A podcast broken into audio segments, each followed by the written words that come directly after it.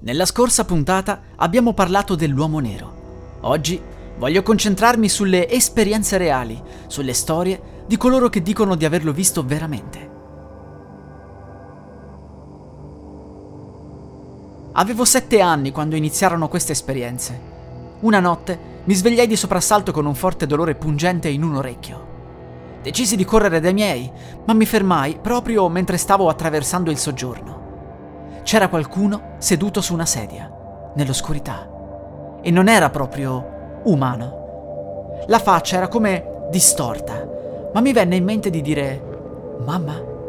La figura scosse la testa, allora chiesi «Mike?». Scosse di nuovo la testa e lì decisi di tornare indietro in camera mia per non passare davanti a lui. Mi misi sotto le coperte, chiusi gli occhi per un secondo e poi lo vidi di nuovo. Questa volta davanti alla porta di camera mia.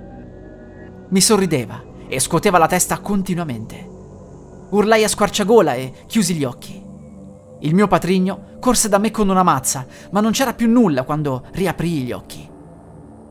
Mi accorsi in seguito che mia madre aveva messo sulla sedia in soggiorno dei vestiti impilati e per lungo tempo ho cercato di convincermi di aver visto il mio gatto seduto su quei vestiti.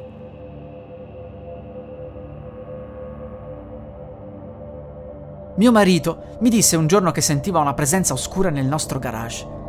Disse che una volta era anche riuscito a vederla, era una figura nera, malvagia. Non me lo aveva detto prima perché aveva paura di spaventarmi. Una volta pure io l'ho percepita, alla fine abbiamo deciso di far benedire la casa. Anni dopo vidi nella mia mente una figura nera nel mio bagno. Mi voltai, ma non c'era nessuno. Capii che tutto questo stava accadendo per via del nostro stato emozionale negativo. Decisi di cambiare, di essere più positiva e non percepii più quella figura oscura. Dieci anni fa avevo quindici anni e vivevo in un villaggio. Era notte e stavo portando del cibo a mio nonno quando vidi una figura oscura davanti al pozzo. Era tutto buio, ma potevo vedere chiaramente che quella cosa era come sfocata. Ad un certo punto si è piegata nel pozzo e ho visto il suo corpo passarci attraverso. Il mio cane se n'è accorto e ha cominciato ad abbaiare. A quel punto mia nonna è uscita e mi ha chiesto perché il cane stesse abbaiando. Ho risposto che c'era qualcuno accanto al pozzo, così mia nonna ha puntato la torcia per osservare. Incredibilmente quella figura era sparita e anche il mio cane ha smesso di abbaiare. Ma come ha puntato la torcia altrove, la figura è riapparsa. È successo per due o tre volte consecutive, non potevo credere ai miei occhi. Mia nonna non sembrava troppo sorpresa, mi disse «Non guardare più lì, è solo aria». Ho percepito come se mi stesse avvertendo di non fissarlo. Non dimenticherò mai questo evento.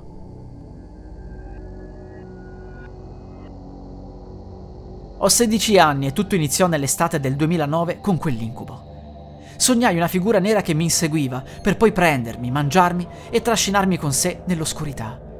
Poi ebbi un altro incubo, dove qualcuno bussava alla finestra della mia camera. Era così reale che mi svegliai per controllare. Qualcosa mi diceva che dovevo chiudere a chiave la finestra, ma non lo feci. Mi addormentai, l'incubo continuò e sentii di nuovo bussare. Pensavo che quei colpi forti avrebbero rotto il vetro, ma ciò che mi spaventò realmente fu quello che vidi. Sul vetro della finestra, appiccicata, c'era la testa di mio padre, solo la testa, senza corpo. La notte successiva fu la peggiore e non fu soltanto un sogno. Ero disteso sul letto quando sentii bussare alla porta della mia camera. Guardai l'orario, erano le tre e trentatré precise. Mi alzai per andare ad aprire, aspettandomi di vedere o mio padre o mia nonna. Aprii la porta con un po' di paura, avevo ancora in mente il sogno del giorno prima. Con mia grande sorpresa, però, non vidi nessuno, nemmeno nel corridoio. Entrambe le camere di mio padre e di mia nonna erano chiuse.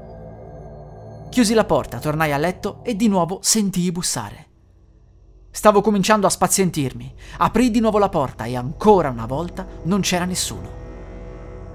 Chiusi per l'ennesima volta la porta e cercai di prendere sonno, ma non passò molto tempo che, ancora, sentii bussare. Questa volta in modo più lento. Sentii una paralisi, riuscii solo ad aprire gli occhi. Nella mia stanza entrò una figura alta e nera e continuò a bussare. Volevo urlare, ma non ci riuscivo, potevo solo osservare. Si avvicinò a me, ma man mano che lo faceva, la mia visione si faceva sempre più confusa, fino a che mi ritrovai con gli occhi chiusi. Mi svegliai di mattina, finalmente potevo muovermi. Dissi tutto a mio padre e a mia nonna, ma loro mi risposero che non avevano sentito nulla e che probabilmente si era trattato di un incubo. Sapevo che si trattava dell'uomo nero o di una figura simile. Con il tempo riuscii a non pensarci più, ma accadde tutto di nuovo, anzi, peggio, due anni dopo. Che dire, queste esperienze sono inquietanti. Chissà cosa successe al tizio due anni dopo, purtroppo la sua esperienza si interrompe qua. E voi? Avete mai visto l'uomo nero? Fate attenzione quando andate a dormire. Buonanotte.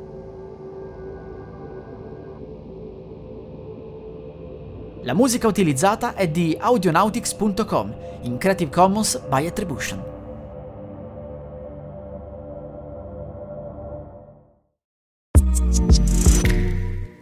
Segui i podcast di Voice sulla tua app di podcast preferita. E se sei un utente Prime, ascoltalo senza pubblicità su Amazon Music.